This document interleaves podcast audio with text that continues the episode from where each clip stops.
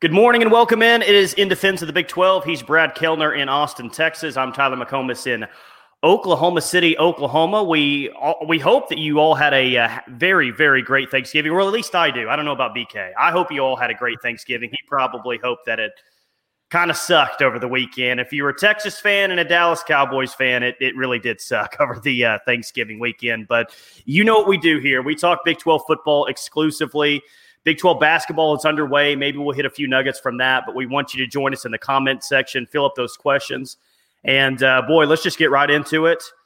Texas and Iowa State on Friday morning, Black Friday. What a what a game it was. Texas jumps out 10 nothing, and you're saying to yourself, here goes Iowa State again, falling flat on the big stage. I'm just going to kind of like sit back and kind of let you have the floor in terms of what you thought happened on Friday in Austin.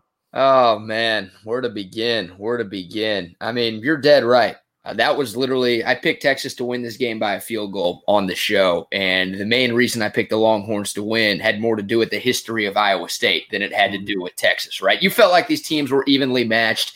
Vegas had this one as a pick'em game. I think it opened up Texas a two point favorite, but by the yeah. time kickoff rolled around on Friday, it was a pick'em game, which I thought was very very accurate. You felt like if you've watched these two teams play probably pretty evenly matched, but I just kind of figured, okay, Texas is 14 and 3 all time against Iowa State. They've only lost once to the Cyclones in Austin. And more than that, Iowa State's been in a very similar situation in each of the last three years, right? The most identical situation, or at least the most similar situation to this year, was in 2018 when Iowa State came to Austin, second to last game of the season, a de facto Big 12 semifinal game, and Iowa State absolutely laid an egg. I mean, Texas won that game 24 to 10. It was 24 to 3 until the final couple of minutes of the fourth quarter. And I don't think Texas played all that well. I just thought Iowa State's game plan was trash and they looked like the moment was too big for them. And that's yeah. always been Iowa State, right? I mean, more often than not, Iowa State's not even close to this situation. But Matt Campbell era Iowa State has been in the mix to at least get to the Big 12 championship game in each of the last three seasons and they've come up short in every single big moment. So I kind of thought that would happen again. And yeah, I mean, it looked like in the first quarter that maybe the moment was a little bit too big for Iowa State. Texas went up early. The Longhorns scored 13 points in the first quarter. It looked like they had things rolling and had a good chance to kind of win this game and win this game comfortably. But, you know, credit Iowa State. I mean, they made some big plays down the stretch. Obviously, their final offensive possession of the game was huge five plays, 69 yards in less than two minutes. I mean, they marched down the field with ease and they struggled in the red zone all game long. But on the most important possession of the football game, they found a way to punch it in. So you give them a lot of credit there. But man, I mean, I think this is more same old, same old for Texas. More the Longhorns shooting themselves in the foot. Uh, the Longhorns have played in 22 one possession games since 2018, which is more than anybody in college football. And when you fly that close to the sun, as often as Texas does, ultimately you're going to get burned from time to time. And all three losses for Texas this year have been by one possession. And it feels like, oh, one coaching decision here, one coaching decision there, one play here, one play there. And this team could be undefeated with a chance at the college football playoff. But instead, they've got three losses. And it feels like the Tom Herman era here in Austin could be coming to an end. Yeah, sometimes I, I, think we're way too hard on head coaches. Like we give, we fault them for losses that maybe at the end of the day weren't as much of their fault as maybe we think. Maybe it's more personnel related. But in a game like that, I mean, I, I think it lands squarely on the shoulders of Tom Herman. I think that they came out and had a game, great game plan, so give him credit for that. But also fault him for the for the fall that happened, especially offensively, for the next three quarters. And I can't get over two different calls by him throughout the game.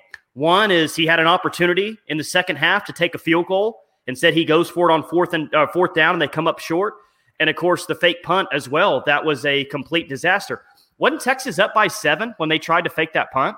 Is that right? Um, that was. Let me think of the situation. I know it was after a D'Shawn Jamison kickoff return and it might have been four, it might have been seven. I don't know. Texas was up. They got a good. Regardless, they had the lead. They yeah, had the lead. Yeah, they got a good kickoff return to midfield. They couldn't do anything with it. Right? They only got two yards on three plays. And if you are going to try a fake punt, that's the spot of the field where you're going to try it. Right? I mean, you're you're in between the 40s. Uh, but yeah, I mean that obviously didn't work, and it was funny. They were up twenty to thirteen when okay. that happened. Good call then. Good call yeah. then. Yeah, it was after Iowa State kicked a field goal, so it was thirteen to ten at halftime. Texas got the ball first They march down the field. They score a touchdown. Their only points in the second half. It's 20 to 10. Iowa State gets the ball. They kick a field goal. So, yeah, after that kickoff, return to midfield. And then, yeah, fourth down and eight. You've got a backup punter in there, right? Dicker, the kicker, is doing the punting because your yep. starting punter, Ryan Bujcevski, got hurt uh, a couple of weeks ago. And Tom Herman said in the post game press conference that the play was there, but Cameron Dicker made the wrong decision. It's like, damn, coach, you're going to throw your right? punter. That, that sounded like Mike McCarthy. He was like, well, I mean, it was a great call. It was the right call. It's the call that should have happened. It just didn't work out. Yeah. And I, look, I watched it again this morning, and you know, there that Roschon Johnson ran a quarter corner routes that was to the sticks, maybe even a little bit beyond the sticks. And if Cameron Dicker holds the football for another half second, I mean, he's absolutely there there was a Iowa State defensive player or a special teamer who was kind of in limbo, right? He had to choose between staying deep to cover Roschon Johnson or coming up to cover Cade Brewer. And the throw went to Cade Brewer. The Iowa State guy made the right decision. He tackled Cade Brewer a couple of yards short of the line to gain. Um, but you know that, that's a tough thing to ask, right? And, and, for Cameron Dicker, I mean that throw to Roschon Johnson, the ball would have been in the air for more than 20 yards. So that's a tough throw for a kicker to make, I would assume. Uh, but yeah, I mean, the decision obviously did not work for Texas, and it's weird. You can't go into the post game press conference and say the play was there when it didn't work. That seems like a bad bit. Uh, eh, you know, I I didn't love it by any stretch, and like playing field position would have been the smarter move right there, right? Pinning Iowa State deep. But I will give the Texas defense credit; they did hold the Cyclones to just a field goal on that next drive. And I think part of that decision was Tom Herman trusting his defense, which had done a really, really good job throughout the game. I mean, the Texas defense yeah. did great until that final drive, obviously the most important possession drive of the game. But uh, I guess that was Tom Herman showing some trust in his defense. But uh, yeah, it did not work. What, what, okay, so as a Texas fan, like, is that what Texas fan? I mean, there's plenty of reasons why they're upset today, and I understand that. But is maybe the most frustrating thing is like – a chance to get back, like a chance to salvage the season, right? Like that was the chance to maybe make this season some sort of a success after all the crap that happened early on. And in the end, it's just kind of the same old shit happened once again. That's why you lost. I mean, how how big of a frustration is that with this loss? Yeah. Oh, there's a ton of that. I mean, the last two games against Iowa State were very, very similar in terms of how they finished, right? I mean, last year up in Ames, Texas gets the football back with 401 on the clock. They've got a chance to put the game away with a couple of first downs, and the Longhorns go three and out. They punt the ball back to Iowa State. Iowa State marches down the field. They kick a game winning field goal as time expires. They win the football game by two. This year, very similar situation. Texas gets the football back with just over four minutes to go, right? What felt like a kind of questionable decision by Matt Campbell to punt the football back to Texas. Like if Texas picks up a couple of first downs, Iowa State's offense never sees the ball again and Texas wins the football game. And there's Iowa State. I mean, there's probably a lot of Cyclones fans questioning Matt Campbell, whether or not he's a big game coach, whether or not his decision making in these games is going to be good enough for Iowa State to ever get over the hump.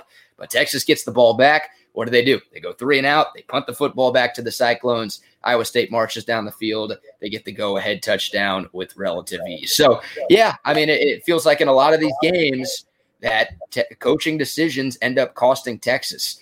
And once again, a ton of one possession games for the Longhorns, right? They they don't play to a standard. They play to their competition. You know they've got more talent on paper than every team in this conference, maybe outside of Oklahoma. And honestly, Texas has recruited better than Oklahoma in the Tom Herman era. So you can make the case that, you know, talent wise, at least on paper, this is not taking development into consideration. We know that's a huge issue here in Austin, but on paper, it feels like Texas should be able to not only beat the likes of Iowa State and West Virginia and Oklahoma State and really every other team outside of Oklahoma on a consistent basis, but beat them relatively consistently. And that has not happened in the Tom Herman era. I mean, it, it, like Breece Hall said it in his post game comments, and I think he tweeted it out after the game too. I mean, it, it is it's harsh, but it's right. He's like five star culture against five star players. I mean, that's yeah. there's there, I, there, there's no other way to say it when, yeah, dude. I mean, and, and, Oklahoma's had their struggles against Iowa State too. I mean, there's no, I mean, Iowa State's beat him two out of the last four years. Um, of course, they beat him this year, but I just, yeah, five star culture against five star players. Iowa State has a five star culture right now, and it's good enough to beat the talent level of Texas and really even compete against Oklahoma right now. So give them yeah. a lot of credit. Oh, you have to, man. And, and, these are some numbers I looked up before the start of this season. But just the job that Matt Campbell has done at Iowa State has been nothing short of remarkable, right? Just think about what Iowa State was before he got there and also what Iowa State has been over their program's history. I mean, going into this year, right, four years removed at Iowa State, or at least four years into his tenure at Iowa State, he was 26 and 15, which doesn't sound like much, but three straight winning seasons going into this season, which hadn't happened at Iowa State since 76 to 78. Three straight winning conference seasons. Iowa State only had one winning season in the Big 12 before Matt Campbell got there. Now they're going to have four in a row, right? It was three going into the year, but obviously it's going to be four in a row now. And since 1959, only five Iowa State teams finished top three in the conference. It's going to be three years in a row for Iowa State, for Matt Campbell, that he's going to accomplish that with Iowa State. And obviously, they have a chance to win their first conference championship since 1912, since Woodrow Wilson was president of the United States. So you've got to give Iowa State a ton of credit. And yeah, I mean, that five star comment, I mean, Matt Campbell echoed that too. And they actually said it during the broadcast. So some of those comments were made even before the game. Matt Campbell talking about his culture, but he's dead on. I mean, it is a five star culture at Iowa State right now. And it's unbelievably impressive what he's doing. I mean, it really is. For them to beat Texas and Oklahoma in the same year is absolutely remarkable, considering yeah. the resources and the facilities and everything that Texas and Oklahoma have, and considering the lack of what Iowa State has up there. It's mm-hmm. just absolutely remarkable what Matt Campbell has been able to do. So, obviously, I mean, Texas being the program Texas is, uh, the, the bigger storylines nationally are going to be where do the Longhorns go from here? What happens to Tom Herman? Is Urban Meyer coming to town? But man, do not lose sight and I know folks who watch this podcast probably won't. Don't lose sight of the job Matt Campbell has done and the job sure. Iowa State's been able to do this year. Obviously, they got to win against West Virginia to guarantee themselves a shot in Arlington, but feels like they should win that one. And then, man, a chance to do something that, once again, they haven't done in more than a century. So now the big conversation comes out of the loss Friday for Texas. It looks like Herman is a dead man walking. It's almost a foregone conclusion, it seems like, that he's going to be fired. The question now is will they get Urban Meyer or not? And if they can't get Urban Meyer, who's the next guy that's in there? Yeah. Um, you want to hit that now, or do you want to get some of these comments first? Because we got a ton of people there. Because this is probably going to be a pretty long conversation. I'll leave it up to you. Uh, I'll let's hit some comments here. All right. You see anything? You see anything that you like? You uh, well, by the way, welcome to the stream, Rock Westfall. We appreciate you uh, following us. So we're here Mondays and Thursdays, 10 a.m. We love to for you to be more of a uh, more of a fixture in this thing. About Texas that one. Trust fund punk spoiled brat. Is that is that their first comment? If that's their first comment, that's a hell of a way to jump into the chat. Now their second comment right there. Second comment. Here's the first one. I'll pop that one on the screen right now. Now you're the Oklahoma fan, right? You're the supposed yeah. Texas hater here on this show. So I'll uh I'll leave that one to you. The trust fund the trust fund punk spoiled brat of college football. You buy that? Um, I mean, we have a certain perception of what not only the Texas, what the University of Texas is, but what the Texas fan is. And yeah, that is that is the perception here is that it's look at all this money we have, look at all what these resources that we have, but at the end of the day, it doesn't translate to all that much. You know, uh, it again, it's harsh, but if you look at the past decade, it's fair. And and not even that, I not to you know not to make this worse on you, but I was looking at the last four decades of, of Texas football.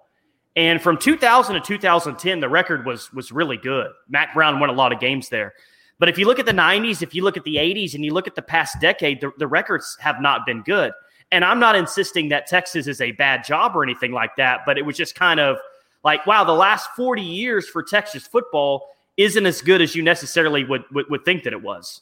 Yeah, no, there's no doubt about it. I mean, more often than not, they have been disappointing in terms of the national big picture aspect of college football. Obviously, what Mack Brown was able to pull off during the aughts of the 2000s was remarkable. I mean, 10 win season seemingly every year, won a national championship, played for another national championship. I mean, BCS Bowl after BCS Bowl after BCS Bowl.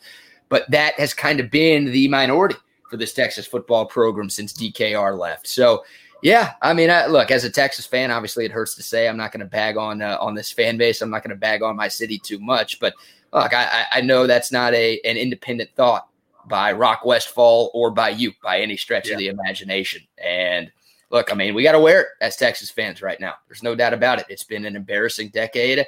And the hope was that Tom Herman would be able to turn things around. And people really felt optimistic after the Sugar Bowl season two years ago, right? 10 wins, beating Georgia in a New Year's Six Bowl. Obviously, make your jokes about Sam Ehlinger making the we're back comments on the stage after that game. I mean, it felt like things were trending in the right direction. And look, Texas fans got a little bit excited and they got a little bit ahead of themselves. And clearly, the last two years has been a regression to the norm for uh, for the Longhorns. So, yeah, I mean, it's uh, look, I I can't argue those comments too much, and it's you know you got to wear it right now if you're a Texas fan. There's no doubt about it.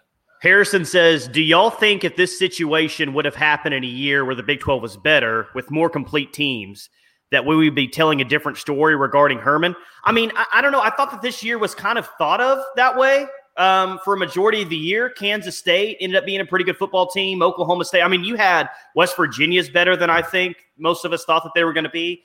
So maybe this was that year, but even if that's the case, even if it's not the case, I think that the, the story would be still be the same because look, the situation doesn't change. Yeah. Texas still recruits better than everybody in the conference. I mean, pretty much even Oklahoma on a year in year out basis. There's no there's no reason. It is has Matt Campbell gotten Iowa State to a level that it's never been before? Absolutely. Is Chris Klieman doing some impressive things at Kansas State? Absolutely. Is Mike Gundy the most successful head coach at Oklahoma State? Absolutely. But still, if you're the head coach at Texas, you should never lose consistently to those three schools. It should just never happen. You've got more resources, better facilities, you have better players. There's no you can lose to them every once in a while, sure, but consistently that that shouldn't happen. That should yeah. I don't disagree, right? Texas was 14 and 3 against Iowa State going into the game on Friday. They had never lost to Iowa State in back to back years. And obviously that changed with the results from Black Friday yeah, you know, it, it, there, there's so much that goes into this conversation, right? I mean, it's not only on the field issues with Tom Herman, the whole Eyes of Texas debacle after the Oklahoma game. I mean, that pissed so many yeah. people off. And, and, to a lot of folks, and even me as a Texas grad and as a lifetime Longhorn fan, like I, I didn't quite understand why people got so upset and so worked up about the situation. But a lot of big money donors, a lot of very, very important people uh, within the University of Texas or who support the University of Texas were so pissed off. And, and, to them, and to a lot of folks, like that was kind of the point of no return. So that's a part of this conversation as well. But man, I mean, Texas has, you've got a senior quarterback and a guy you feel like is the best quarterback you've had in a decade, a guy who's setting school records and Sam Ehlinger. You've got unbelievable talent, right? Before the season, 24 7 Sports did a composite talent ranking in which they looked at these are all their high school recruiting rankings, right? So these don't take college development into consideration, but just on paper, high school recruiting rankings, Texas had the fifth, fifth most talented roster in all of college football going into the season, behind Georgia, Bama, Ohio State, and Clemson. So you're talking about big dogs who have made the playoff consistently, who have won national championships in Alabama and Clemson's case. Like that's that's the talent that Texas had on paper going into this season. Plus, they had a lot of experience, 16 returning starters back from last year's squad.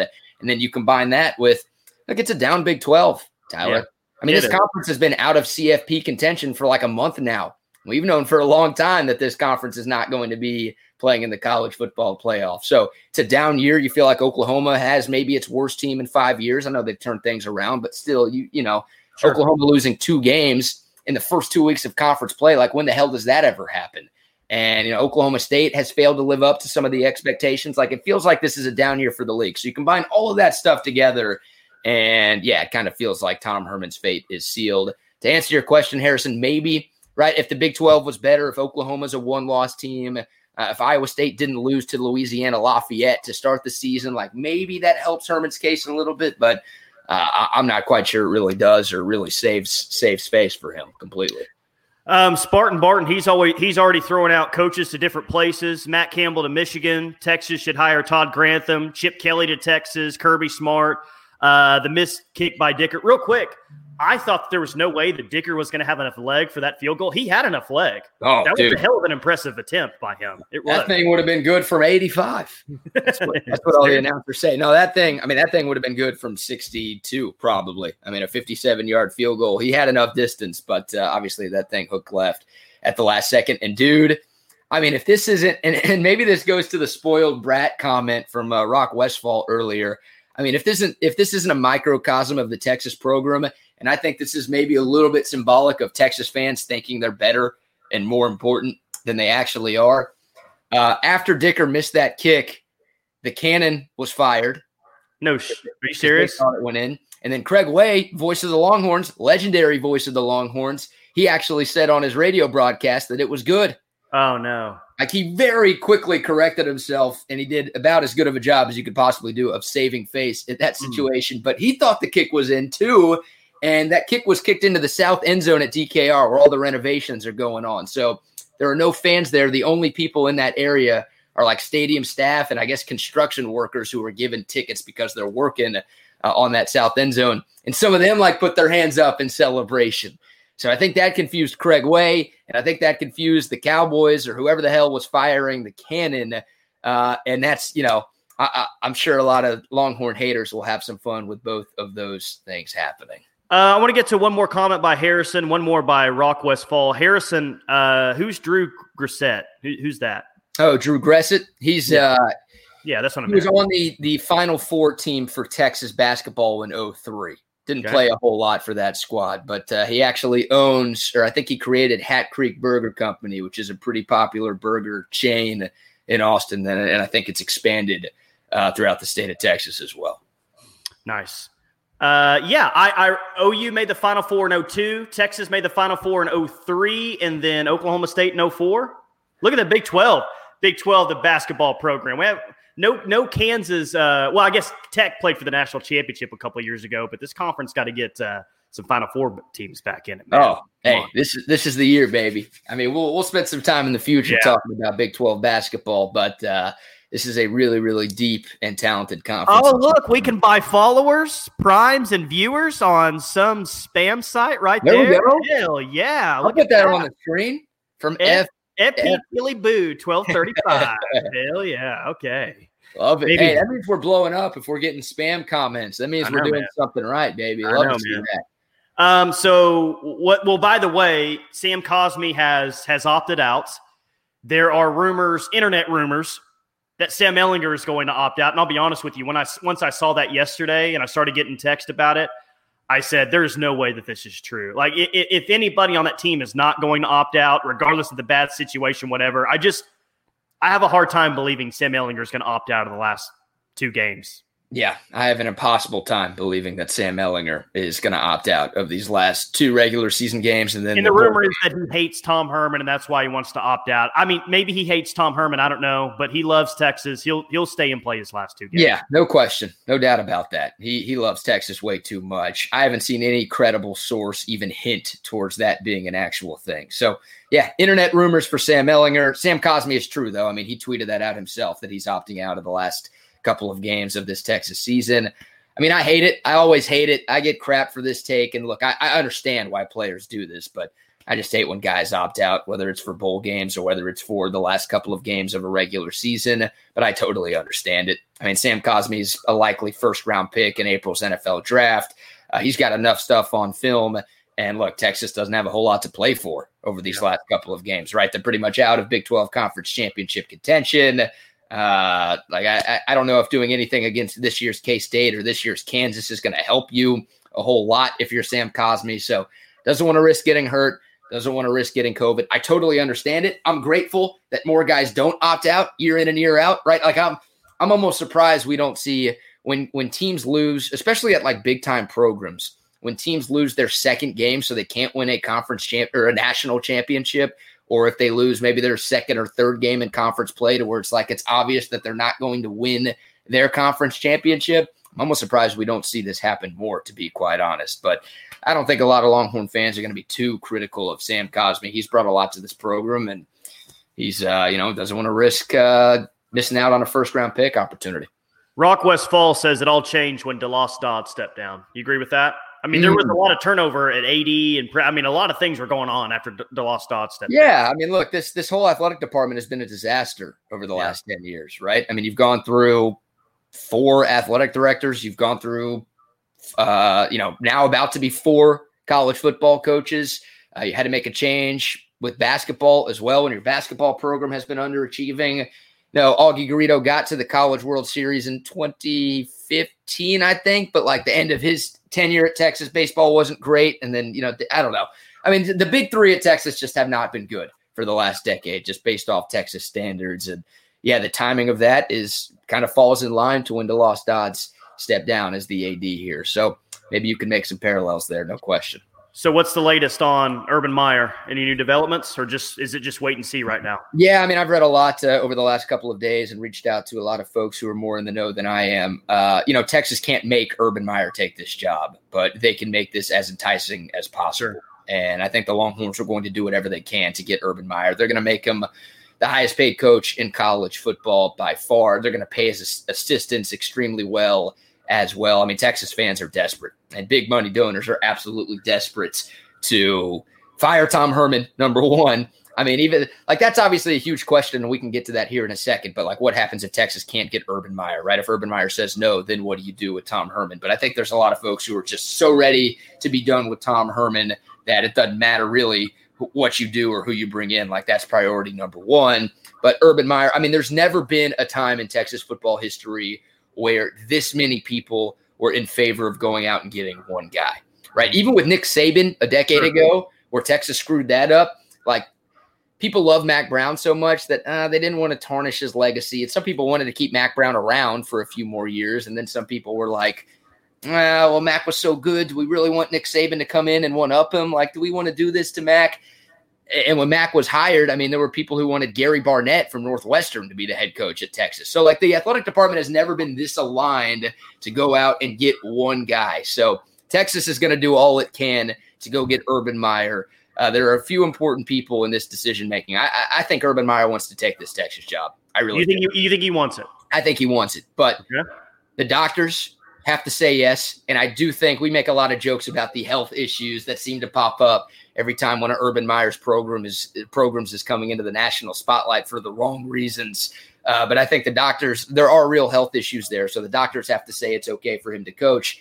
And I think his wife and his family has to give him sure. the okay to go coach. But if you're getting offered $10 million a year or more, then I think, uh, you know, that sometimes those, uh, those numbers will offset what the doctors and the family has to say. So Texas is going to do whatever they can to go get Urban Meyer. They can't make him say yes, but they can make this very difficult for him to say no. And uh, I think there's a good chance it happens. So you asked me like what the Oklahoma fan perspective is on the spoiled trust fund kid or whatever. Well, the Oklahoma perspective on this Urban Meyer hire is okay, holy crap, because he's the one guy that will go in there and tell the big money donors and all the politics that go there to basically piss off. like I'm not I'm not doing this. Like the thought is Matt Campbell's a good coach, right? Obviously Matt Campbell's a good coach. But the thought around here is that if Matt Campbell went to Texas, they would chew him up and spit him out down there.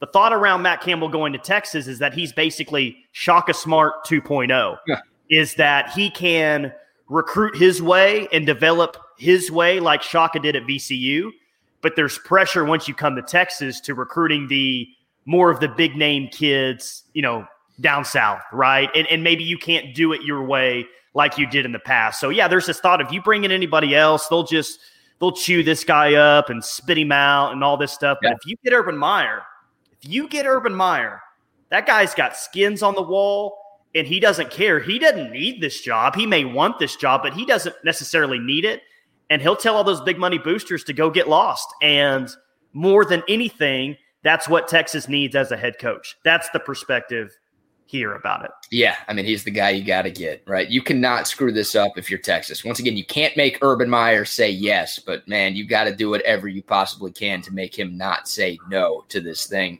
And I agree with you.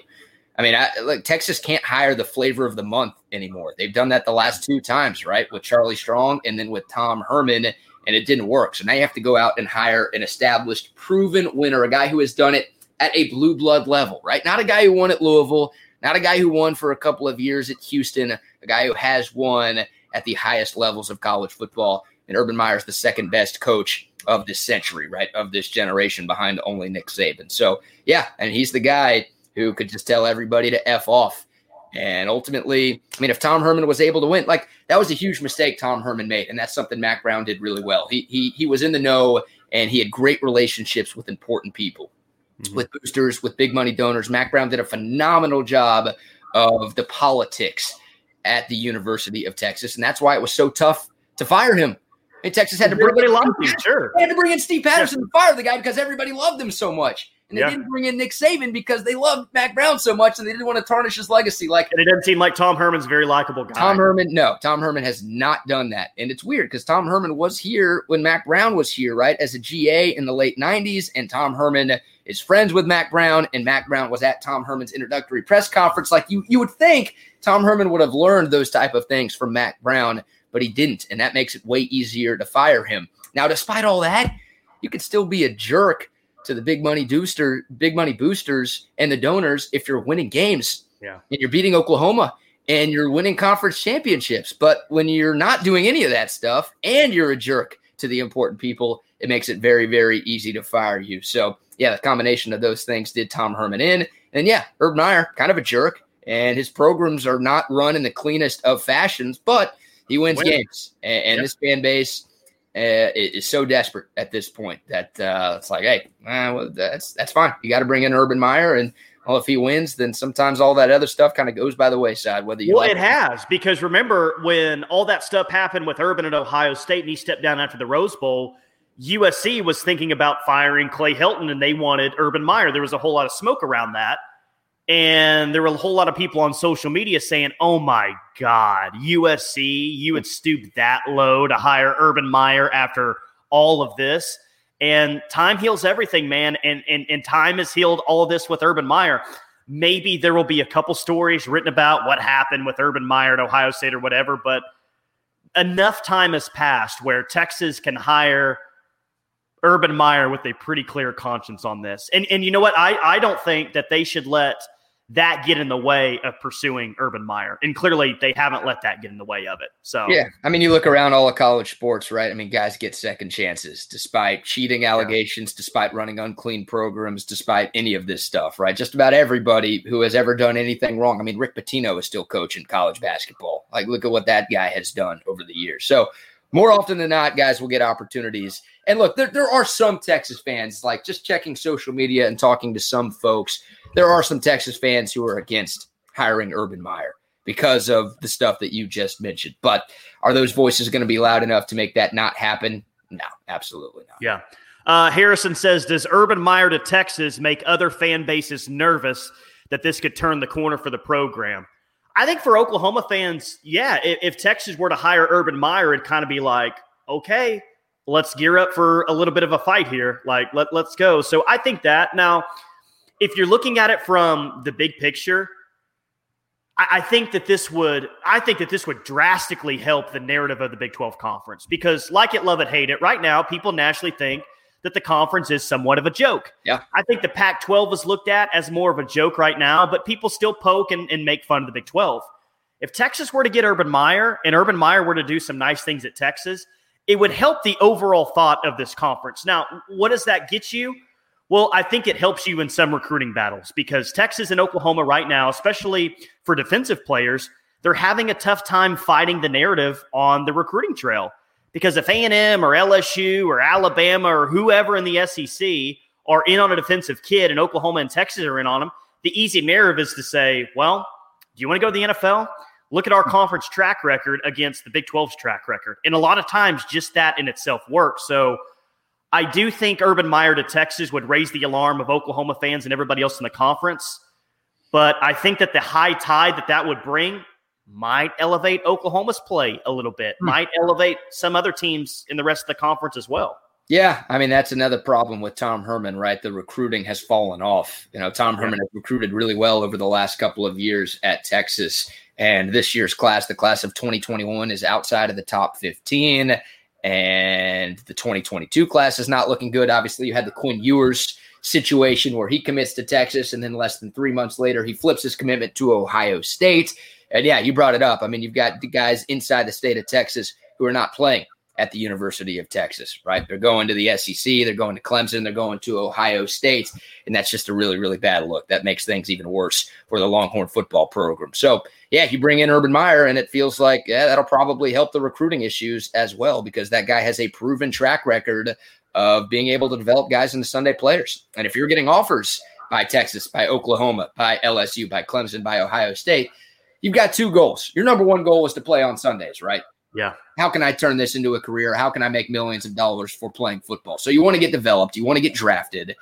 And then the number two goal is to win in college, right? I mean, it's not like you're one and done with college basketball to where nah, I don't really give a damn about winning. Who's going to pay me, and then who's going to make sure I can get drafted high in the first round? Ah, you're going to be in college for at least three years. You want to be competing for national championships, right? These guys are all competitors, and winning is a hell of a lot of fun. Uh, Texas has done a horrible job of both of those things. They're not developing talent as well as those other blue blood programs, and obviously they're not winning games. So that's the stuff Urban Meyer has to fix to get Texas really back on track. And I think he's probably the best guy out there to do that. Definitely the best guy out there to do that. Just so we're clear, like there, there's no way, right? Like if Texas goes, and I don't think this is going to happen. If Texas goes up to K State and wins 35 7 and beats Kansas 51 nothing, like there's nothing Tom Herman can do, right? To be back in 2021. Yeah, yeah. You know, we, we did the post game on Friday, and somebody called and was like, "Oh, let's wait till the end of the season to evaluate Tom Herman." It's like, dude, the season's over. Yeah. Season's over. I mean, I hate it for the kids, right? I'm obviously going to watch, and a lot of Longhorn fans will watch and support over these last two games. But like, I, I, even if Tom Herman wins these next two games over K State and Kansas, sixty to nothing, I don't think it should change the narrative by any stretch. I mean, his goal, he said it. This was the year he pointed to this year, despite all the coaching staff turnover, right? The seven new assistant coaches, the two new coordinators that he hired this past offseason, despite COVID, despite all that stuff. Tom Herman had repeatedly pointed to this year as being the year where Texas really competes for conference championships and just championships in general. That's the verbiage he used. And with two weeks left in the regular season, Texas has three conference losses, and we know they're not even going to have an opportunity to win the conference title this year. So, yeah, I, I don't think what happens over these last two weeks is really going to tip the scales for anybody. Hey, uh, Spartan Barton, you got the best comment of the day, and I'm wondering the same thing. Today's the last day of November. Mm. Where's the stash, Brad? What's going yeah, on? Yeah, I shaved it this morning, actually. I got rid of it this morning, and I wanted it to be a talking point on my radio show here in Austin. And I'm glad it's a talking point here. Go donate, hornfm.com to our Movember page, baby. Go donate. Because I was worried that. Are you cold today without that I know, dude. It feels what? weird. I feel five pounds lighter. Um, I mean, I, I know I look so much better without it. I mean, that thing is porn stash. That thing is child molester stash. I mean, it is a disaster, dude. And I mean, I just, it, it's probably a good thing that, well, I don't want to say it's a good thing that COVID exists, but it's a good thing that I've had to wear a mask over my face for the vast majority of the last month. So people didn't have to see that because it's, uh, it was a look for sure. But I was worried that, well, if I get rid of it tomorrow, then people will talk about it tomorrow. And I'm not sure the donations still work for Movember. So I wanted to make sure that people would donate today and it would be a talking point today because I want the horn to get credit for those Movember donations. So hornfm.com, all the money goes to fighting men's health issues, prostate cancer, testicular cancer, also oh. depression and suicide as well, which are all huge issues uh, with men across the world. So if you'd be so kind, and I appreciate the uh, the unintentional opportunity to give me a plug there, Spartan Barton. No, good good on you and good on you guys at the Horn for uh, for doing that. Could your mother look at you on Thursday though during oh, Thanksgiving? Oh, so last year I grow this thing every year for November. And last year, when I went home for Thanksgiving, my mom's like, "You're not getting food if you keep this thing on your face." But last year, we had like all the extended family in town, so I think it was more of a, "Hey, I don't want my son to look like this in front of the extended family." Okay, so please get rid of this thing. But because of COVID this year, it was only the immediate family at the uh, Thanksgiving Day table. So I was the butt end of a lot of jokes, but dude, I, I, I like shame. Shame's not a thing for me. I lost all my shame years ago. So I can uh, I can wear that, and thankfully I was able to to get served and pull it off for the majority of the month. Uh, by the way, Chris Klieman says that he's hopeful that K State linebackers Justin Hughes and, and, Elijah Sullivan will be ready to play against Texas on Saturday. I, I think I'm going to pick Kansas State to, and we'll talk more about it on Thursday. Mm-hmm. I think I'm going to pick K State to win that football Man. game. I really do. Yeah, I, I have no idea what Texas is going to look like. I think the Longhorns opened up as a seven and a half point. It's going to be a one score game. It's going to come down to the final two minutes. I mean, it's Texas, dude. It's always Texas, right? That has nothing to do with the Longhorns losing to Iowa State on Friday. Even if they beat the Cyclones and had a shot to get to the Big 12 title game, they'd still find a way to make things very close in Manhattan, even though K State has obviously taken a turn, taken a turn for the worst. And that was a hell of a game on Saturday night, by the way. Baylor K State, oh, kind of yeah. entertaining football game. John Mayers, uh, the game-winning field goal as time expired for Baylor to get that win. Uh, back and forth affair. Charlie Brewer played a really, really good game for the Baylor Bears. That was a lot of fun. I mean, that was a highly, highly. Yeah, it, it, was the reemergence of Deuce Vaughn. Like we yeah. haven't seen that Deuce Vaughn for about five games now, and Kansas State was in clear control so many times. Man, two score games, and then defensively, they just could not get a stop against Charlie Brewer in in the fourth quarter. Man, yeah, they, they just could not do it. That's weird, right? I mean, I, I guess defensively, K State. Look, their last time out, they lost forty five to nothing against Iowa State, and Brock Purdy and Breece Hall were able to do whatever they wanted against K State. But for the majority of the season, the K State defense has been really, really solid. And since Skylar Thompson got hurt, you know, that's what's been keeping K State competitive. But yeah, over these last two weeks, I mean, it makes sense against Iowa State, right? They're the best team yeah. in the Big 12. But against Charlie Brewer, who's had a very, very disappointing year, I mean, to allow him to do what he did and obviously allow Baylor to do what they did in the second half of that football game, uh, the K State defense has kind of lost it as well. And Will Howard, man, I mean, tough situation. Once again, true freshman having to play in this conference, never an easy thing to do. That guy just uh, it, you know, he's not giving you a whole lot. Maybe Skylar Thompson comes back next year because he can, right? Because of the NCAA eligibility waiver. So maybe they get Skylar Thompson back at quarterback. But I bet they will. I bet if, they will. If not, yeah, I mean, K State's in trouble. They gotta they gotta find somebody who's probably not on the roster because Will Howard just he's a turnover machine. He doesn't look like the guy of the future for them. Yeah, I mean, K K State's up what seventeen to six at the half, and I think the complaints amongst K State fans, which, by the way, we have one in here, Rock Westfall, so he can give us his opinion. I feel like the complaint was, well, K State never stepped on the throat. Yeah. They, they let off the gas 17 6. And, and I agree with that. The play calling could have been a whole lot more aggressive, but like to defend their coaching staff a little bit, they don't feel like they're great at quarterback, right? So it's like if we've got a 17 to 6 lead, we've got to let our defense, the strength of our football team, win this game. Like what I'm saying is, I'm almost excusing the Kansas State staff of not stepping on the gas because I, I don't feel like they think that they can with the personnel that they have on offense right now. Yeah, they, I mean, they don't want to make mistakes. After K State went up seventeen to six, their next four drives: interception, punt, punt, punt, and then Baylor kind of got back into the football game a little bit. So yeah, the offense never applied the dagger, as Rock Westfall says. Right, they never stepped on the throats of Baylor and put Baylor away. So. Yeah, I mean, I'm with you. When you don't have a quarterback that you can trust, it's tough. Deuce Vaughn played a hell of a game, and maybe the complaints with K State fans are they didn't give Deuce the rock enough. But when you when you're so one dimensional on offense because you don't trust your quarterback, it makes it pretty tough to put teams away, right? You want to kill clock, obviously, when playing with the lead, but you also know that hey, you're probably going to need more than 17 points uh, to, to win a football game in this league. And you don't have a QB, I guess it's tough to pull off.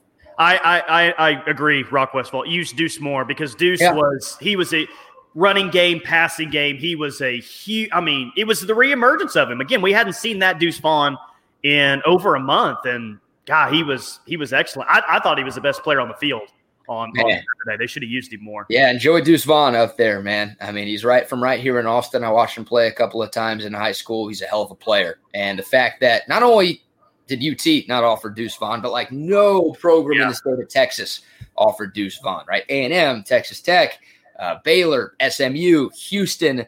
I mean, nobody offered Deuce Vaughn. K State did. And as a freshman, I mean, he's getting Darren Sproles comparisons. His freshman numbers are actually way better than what Darren Sproles did in Manhattan his first year. He looks like the real deal, man. He hit a little bit of a freshman wall, but you saw on Saturday what he's capable of doing, and I think he's only going to get better. It's it's kind of funny because everyone in Norman right now is like, super optimistic about this team, super optimistic about 2021 finally getting over the hump. Like OU fans just feel really good where the program's yep. at right now. But there is this level of frustration, and all OU fans are like, how in the hell did this team lose to that Kansas State team? Like they can't get over it. Like it's like, how, how did we lose to Kansas State? How did that happen? I have to be like, well, guys – it was a different situation than what it is now. I mean, they did have Skylar Thompson. OU was like tremendously out of shape, and I'm not making excuses for OU because Kansas State played a hell of a game, especially in the second half. That was the Deuce Vaughn that we're talking about that showed up on Saturday, but there is a frustration level with OU fans that they lost that Kansas State game that is like, wow, that may have cost us a chance to play for the national championship. I think that's going a little bit too far, but people are talking around here about that being like one of the maybe the worst loss in, the past 25 years. Hmm. Yeah, I mean, uh, you would obviously know more about that than I would, and you're dead on. I mean, that's a completely different football game because Skylar Thompson played, and obviously Oklahoma hadn't turned into the Oklahoma we've seen over the last month, month and a half. Uh, you feel for Oklahoma State a little bit, man. Uh, excuse me, for Kansas State a little bit, man, uh, because of the Skylar Thompson injury, right? Chris Klieman had that thing rolling and it looked like they were going to be competitive and have a chance to get to the Big 12 championship game. But once Skylar Thompson went off, you know, they kind of treaded water for a little bit, but you know, without him, without his experience, without his talent, I mean, there's just a tremendous drop off between he and the other guys that K State has. So, uh, tough one, tough one for K State. And yeah, if Skylar comes back next year, then you've got to think K State uh, could be in the mix once again as a top half sure. of the Big 12 type of team. Yeah, um, looking next year at the Big 12, not to get too ahead of things here, because I do want to hit this Tech Oklahoma State game, but I think Kansas State has a great chance to play for a conference championship next year if Skylar Thompson comes back. I mean, I mean, seriously, I, I think Texas is going to be down next year. Um, I think Oklahoma State's going to be down next year. West Virginia's got a chance. Iowa State's got a chance, but Kansas State will probably be picked. I could see them being picked top three, top three, top four preseason next year. Yeah, they bring back personnel. Yeah, yeah, yeah. I mean, we'll obviously see what happens, right? Like this is such this is going to be such an unpredictable off season for college football, which is kind of weird. You know, you don't like you don't have free agency. I mean, you got the transfer portal, so I guess you know sometimes you have some changes in terms of personnel, but uh, because guys are able to come back, right? Normally, all right, this dude's a senior; he's not going to be back next year, so we'll close the book on him, and they're going to have to replace that guy.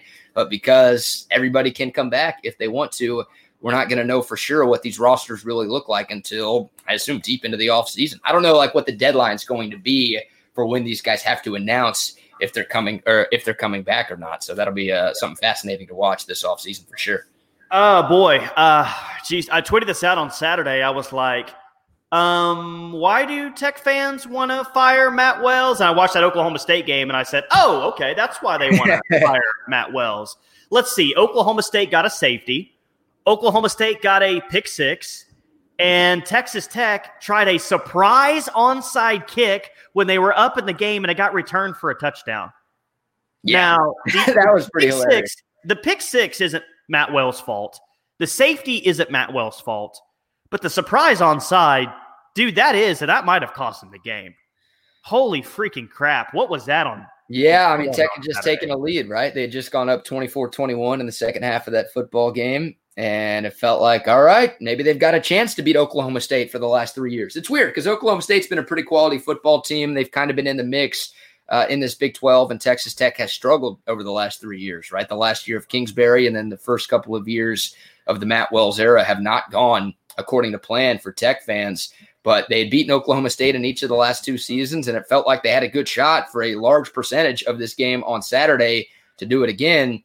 But yeah, I, I don't know what that was by Matt Wells. Bad decision. I don't know if it's a F it. We're out of contention this year. Why the hell not? But you know, you can't you can't make a decision like that. And then we had a couple of weeks ago where we talked about it on this podcast where Matt Wells down by nine. Uh, he kicks a field goal on on a second down and they miss it, and then Iowa er, and then Texas Tech loses. I think that was the TCU game. It was the TCU. they've got a shot to win that TCU game. They're down by nine, so they need a couple of scores. But on second down, he tries to kick a field goal with a shaky field goal kicker. That was before they made the move to Garibay, who's been rock solid since taking over. Uh, they missed the field goal, and then like two plays later, Max Duggan with a dagger touchdown that also gave TCU the cover in that football game. So I'm sure it cost a lot of Tech fans some money, which probably didn't help uh, Matt Wells gain some love with that Tech fan base. But yeah, very, very questionable decision right there by Matt Wells. And he's had a few of those this year. I don't think he's gone after this year, but uh, I think he's going to be forced to make some changes on his coaching staff, yeah. try to calm the storm a little bit in Lubbock. Yeah, he'll be on the hot seat entering 2021, I think. Yeah. Um, Oklahoma did not play this weekend. That's because They've got players that have COVID. They've got coaches that have COVID right now, man. And from what I understand, some of those coaches that have COVID like won't be able to like come back to the team until Saturday when they host Baylor. Wow. Seven o'clock kickoff. So that game is still on as of right now, right? I mean, as of right now, yeah, um, we'll see contact tracing. Like yeah. it, will be a, it'll be a watch throughout the week, man. There's there's no doubt about that. I mean, I'm, I'm not 100 percent convinced that they're going to play on Saturday. Like I, I feel like they're going to. I really feel like OU's going to push against this Baylor team to find a team out there on the field to to go play this game. But yep. I'm not. Yeah, I'm not 100 percent convinced it'll happen. Yeah, even if you're not 100 percent right, you feel like you can take care of Baylor at home. Even though Baylor's coming off a nice win over K State, you still feel like that's a game Oklahoma yeah. should win relatively handily. And the Big 12 is out of open dates, right? I mean, they already yep. have three games scheduled for December 12th, including Oklahoma, West Virginia. Texas, Kansas is also uh, scheduled for that as well. I think uh, OSU Baylor is that final game. So, yeah, both Oklahoma and Baylor are out of makeup dates. So, I don't know what you do if you can't play that football game because it feels like the conference championship game is pretty much set in stone for December 19th. So, hopefully, they can uh, find a way to make that thing work and not have to cancel it altogether. Uh, by the way, before we get out of here, I want to ask you an impossible question. Uh oh. If Urban Meyer's not the head coach at Texas, you will be. Oh man, I, I don't know. I mean, all of the eggs are in the Urban Meyer basket, and that's a question I'm sure we're going to be talking about a lot on the show here in Austin. Is what do you do if Urban Meyer says no? Right. First of all, Texas cannot screw this up, and I I never have faith in Texas not screwing things up but I, I, have faith that Texas won't screw this up. Like if Urban Meyer is not the coach at Texas next year, it will not be Texas's fault. Maybe some rumors will come out out there saying, ah, Texas didn't offer him enough money or they did this or they did that. No, I think I mentioned it earlier. Like so many people, fans, big money donors, boosters, alumni, administration, so many people are all aboard the Urban Meyer train that Texas is not going to screw this up on their end. So I, I think it's going to happen because I think Urban Meyer wants this job, and the people I've talked to believe that he wants this job, and like this would be the only job that he would really come back for.